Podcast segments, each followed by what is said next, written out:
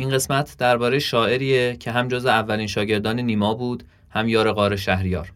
هم دوست نزدیک شاملو بود هم با توللی و نادرپور رفاقت صمیمانه داشت. هم یکی از اولین مجموعه شعرهای نیمایی رو منتشر کرد هم غزلایی گفت که بعضی از اهل فن با غزلای حافظ و مولوی اشتباهشون می‌گیرند.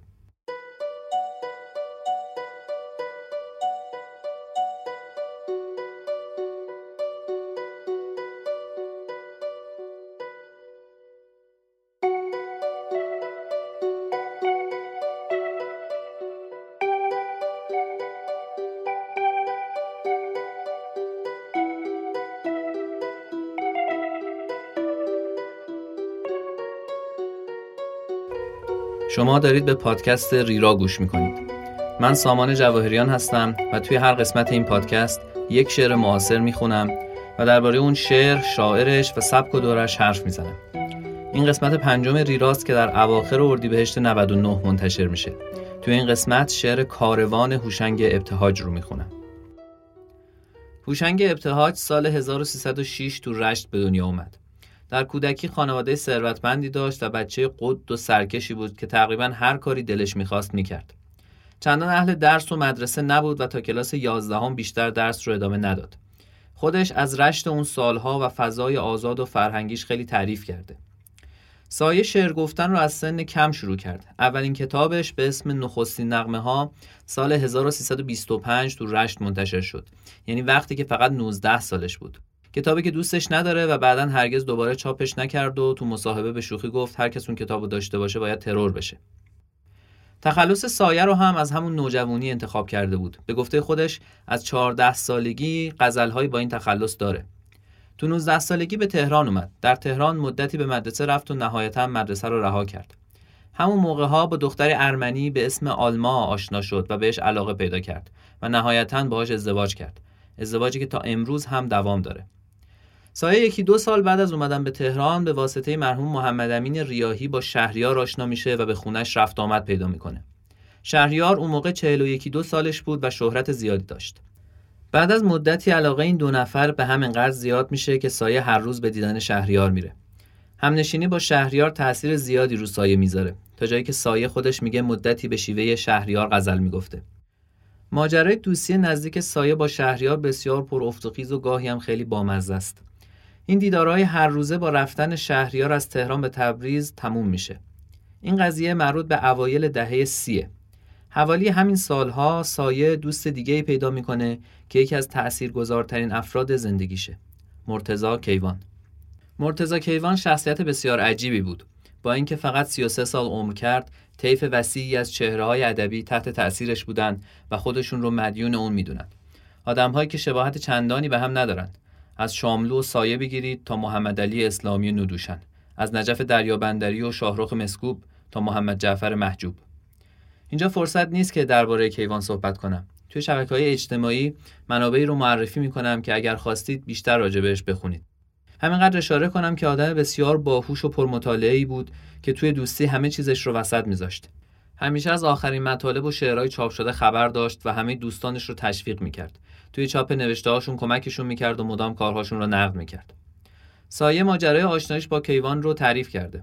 سال 1330 اولین کتاب قابل توجه سایه یعنی سراب منتشر میشه. این کتاب مجموعه از شعرهای رمانتیک و اغلب عاشقانه است. چیزی از نوع شعرهای نوگرای محافظه کاری که توللی شاخصترین نمایندش بود. و توی قسمت قبل دربارش صحبت کردم. اما سایه مقدمی برای این کتاب نوشته که در حکم توبه نام است و چند سطرش رو برای شما می‌خونم. در پیشگاه مردم پیام و پیمان از نگاهی که در آن خشم و درد موج می‌زند ملامت تو را میشنوم و به هیچ گونه بهانه و سخنی سر فرو میافکنم در رزمی که تو هستی خیش را بر سر آن گذاشته ای من خاموش ماندم و هرگاه که لب به سخن گشودم آوازم گناه خاموشی مرا گرانتر و نابخشودنی تر نموده است. به هنگامی که خروش خشم و فریاد درد در پرده دل تو می آویزد من برای دلم برای عشق بیمارم آواز خواندم. شعر من همچون ناله مرغ شب آواز اندوه و پریشانی و شکست شده است و من دیگر نمی‌خواهم که چنین باشد. سالهاست که دل من هماهنگ تپش های قلب تو زده است و اندیشه های دور پرواز من با آرزوهای تابناک تو همراه گشته است. سالهاست که من در دل خاموشیم نالیده ام و روحم از خشم و درد آتش گرفته است. دیگر بس است. من این خاموشی ننگالود را خواهم شکست و مرغ آوازم را از دل پیچیده و سیاه این جنگل سکوت پرواز خواهم داد. با این پیمان دستت را می فشارم. سایه تعریف کرده که یکی دو روز بعد از انتشار سراب کیوان توی کافه فردوسی سراغش میاد و میگه میشه چند دقیقه کنارتون بشینم؟ بعد دو تا سوال می‌پرسه.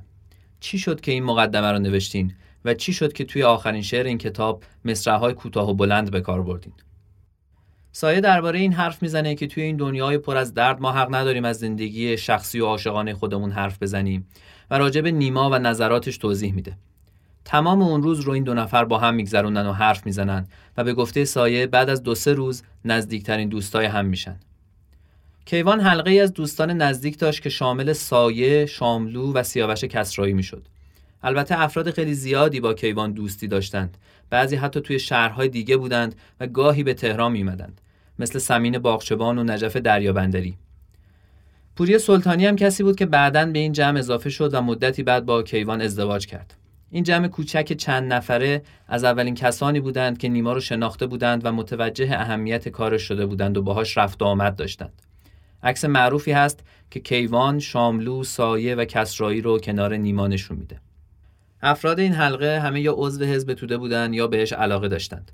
مدتی بعد از کودتای 32 در حالی که از ازدواج کیوان با پوری سلطانی هنوز سه ماه هم نگذشته بود، هر دوشون رو بازداشت می‌کنند. کیوان بعد از دوره ای از بازداشت و تبعید و شکنجه تیرباران میشه. تیرباران کیوان با اون شخصیت تاثیرگذارش که ضمناً غیر نظامی هم بود، بسیار غیر منتظر و دردناک بود. خیلی ها دربارش نوشتن یا شعر گفتند.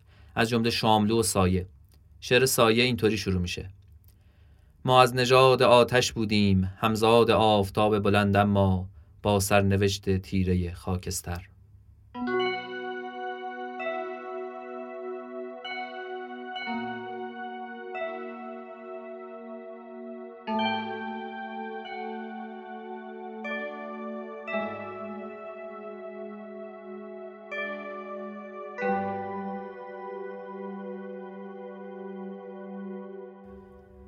سال 32 دو تا کتاب از سایه منتشر شد. تو بهشت سیاه مشق منتشر شد که مجموعی از غزل بود با مقدمه از شهریار و تو مرداد 32 ماهی که در انتهاش کودتا رخ داد شبگیر. شبگیر نتیجه عملی توبه نامه که سایه در مقدمه سراب نوشته بود. مجموعی پر از شعرهای متعهد سیاسی که گاهی خیلی مستقیم و شعاری می شدن. مثل شعر معروف بر سواد سنگ فرش راه که اینطوری شروع میشه. با تمام خشم خیش با تمام نفرت دیوانوار خیش می‌کشم فریاد ای جلاد ننگت باد. آه هنگامی که یک انسان می‌کشد انسان دیگر را می‌کشد در خیشتن انسان بودن را. همونطور که اشاره کردم این کتاب یکی از اولین مجموعه شعرهای نیمایی بود که منتشر شد. میگم نیمایی چون نه فقط از قالب آزاد استفاده کرده بلکه از نظر ساختار شعر و محتوا و نوع نماد پردازی هم تاثیر نیما رو میشه درش دید. البته رگه سنتگرا در کار سایه خیلی قوی تر از نیماست. قبل از شبگیر هم چند تا مجموعه شعر دیگه منتشر شده بود که تاثیر نیما توشون بارزه. قطنامه شاملو مرگ رنگ سهراب سپهری و آخرین نبرد اسماعیل شاهرودی هر ستا سال 1330 منتشر شدند. پوری سلطانی نقد کرده که توی فضای خوفناک بعد از کودتا که همه از هم گریزان بودند سایه از معدود کسانی بود که خطر می‌کرده و به دیدنش می‌رفته تا تسکینش بده. سایه از همون سال 32 تا سالها بعدش توی شرکت سیمان تهران کار کرد و رئیس امور اداری بود. بعدتر از سال 51 به رادیو رفت. اول مسئولیت برنامه گلها رو به عهده گرفت و بعد از سال 53 تا 57 مسئولیت کل موسیقی رادیو رو داشت. سایه علاقه و شناخت عمیقی نسبت به موسیقی داره و حتی گفته که پشیمونه که به جای موسیقی دنبال شعر رفته. شاید برای همینه که دوره کارش در رادیو دوره بسیار پرثمریه که توش به بعضی جوونهایی میدون میده که بعدا چهرههای درخشان موسیقی سنتی میشن. کسانی مثل محمد رضا لطفی و محمد رضا شجریان. یک روز بعد از 17 شهریور 57 و در اعتراض به وقایع اون جمعه سیاه سایه و شجریان و لطفی و افراد دیگه اون جمع استعفا میدن و از رادیو بیرون میان. حاصل همکاری این جمع مجموعه آلبوم های چاوشه که معروف ترینش چاوش شیشه. همون که تصنیف معروف سپیده یا ایران ای سرای امید یکی از قطعاتشه سایه نه فقط سراینده این تصنیف و خیلی از شعرها و تصنیف های دیگه چاوشه بلکه تا مدتها دبیر این گروه هم بود. با وجود حمایت از انقلاب سال 62 سایه به زندان میفته این زمانیه که برخورد با حزب توده و دستگیری اعضاش شروع شده بود. سایه هم می‌دونست که دیر یا زود به سراغ اون هم میان. ولی با این حال از ایران خارج نشد. اون حدود یک سال در زندان کمیته مشترک و بعدش اوین زندانی بود تا نهایتا آزاد شد. به نظر میاد نامه‌ای که شهریار به یکی از مقامات سیاسی نوشت در آزادی سایه نقش تعیین کننده ای داشت. چند ماه بعد از آزادی سایه همسرش که زندگی در ایران براش سخت شده بود از ایران میره. خود سایه اون موقع اجازه خروج نداشته ولی بعد از مدتی اون هم از ایران خارج میشه. از اون زمان سایه همراه همسر و چهار فرزندش توی کلن آلمان زندگی می‌کنن. البته خودش مدام به ایران سر می‌زنه. سایه بعد از رفتن از ایران هم به سرودن شعر هم تو قالبای سنتی هم تو قالب آزاد ادامه داده.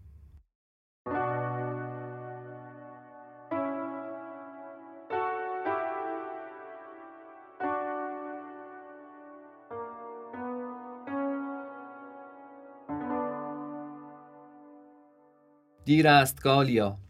در گوش من فسانه دلدادگی مخوان دیگر ز من ترانه شوریدگی مخواه.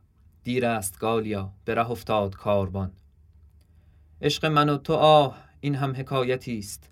اما در این زمانه که درمانده هر کسی از بهر نان شب دیگر برای عشق و حکایت مجال نیست.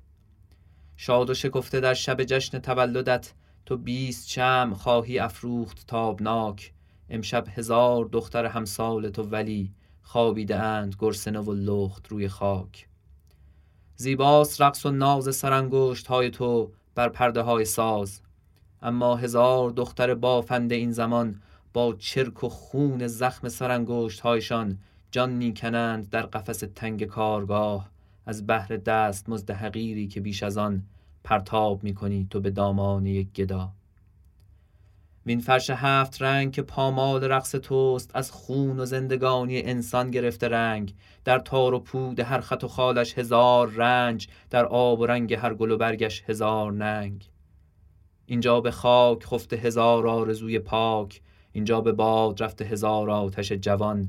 دست هزار کودک شیرین بیگناه چشم هزار دختر بیمار ناتوان. دیر است گالیا هنگام بوس و غزل عاشقانه نیست. هر چیز رنگ آتش و خون دارد این زمان. هنگامی رهایی لبها و دست هاست اسیان زندگی است. در روی من مخند. شیرینی نگاه تو بر من حرام باد. بر من حرام باد از این پس شراب و عشق. بر من حرام باد تپش های قلب شاد. یاران من ببند. در دخمه های تیر و نمناک باغ شاه. در عزلت تباور تبعیدگاه خارک در هر کنار و گوشه این دوزخ سیاه. زود است گالیا. در گوش من فسانه دلدادگی مخوان اکنون ز ترانه شوریدگی مخواه. زود است گالیا نرسیده است کاروان.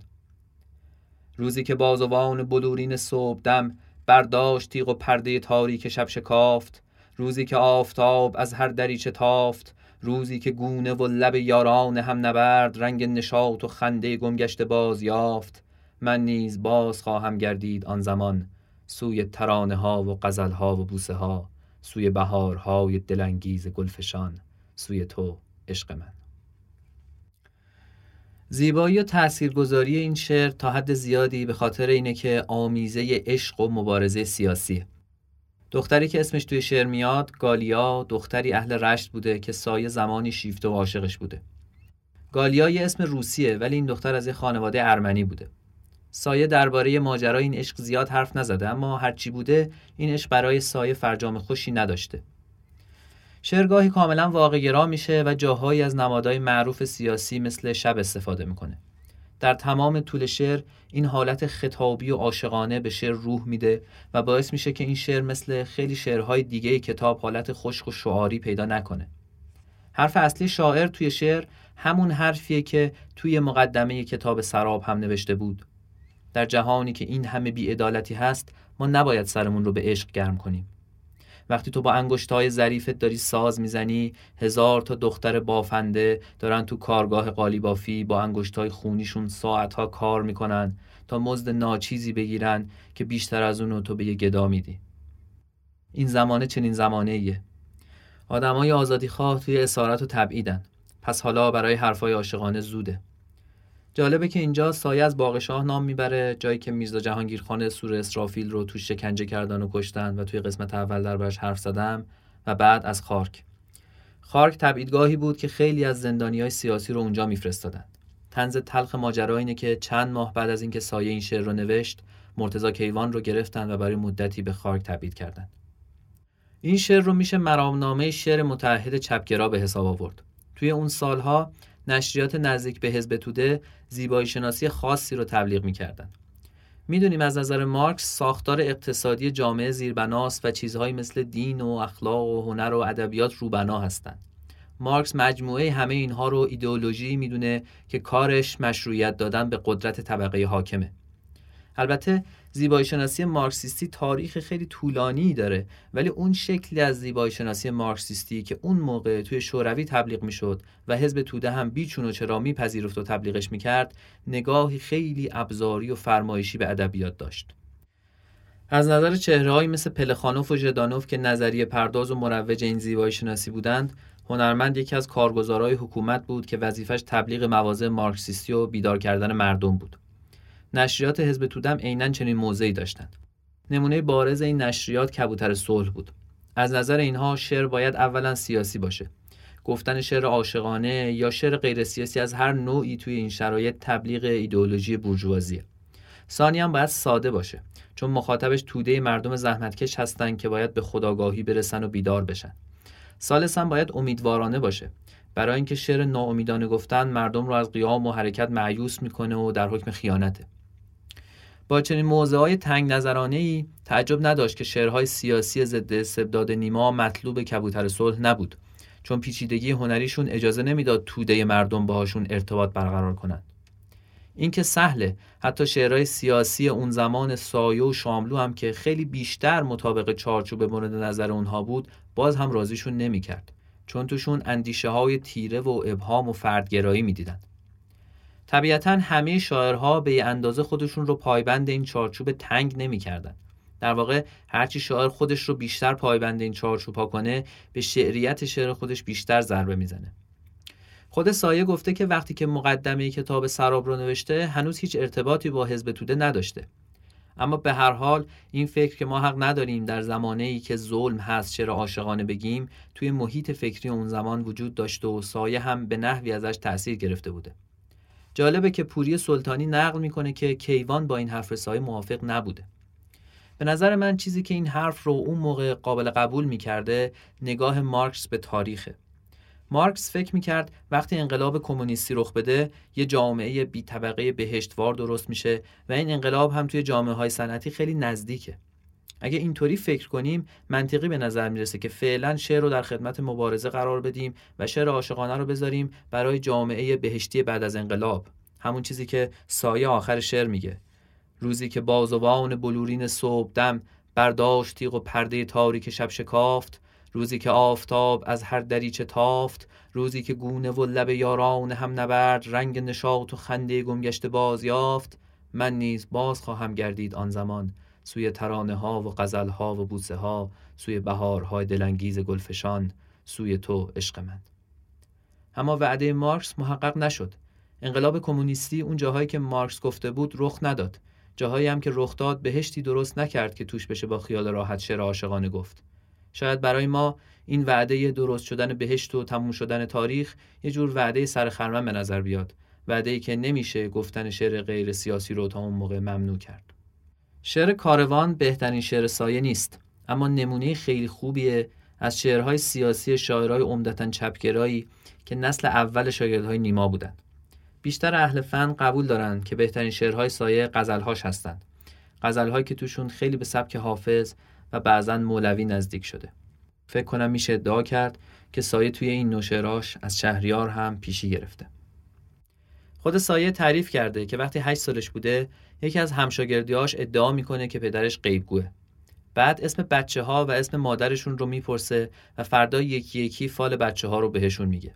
به سایه میگه صاحب این فال سخنگو خواهد بود فرزندان زیاد خواهد داشت و 94 سال عمر خواهد کرد. سایه الان 92 سالشه.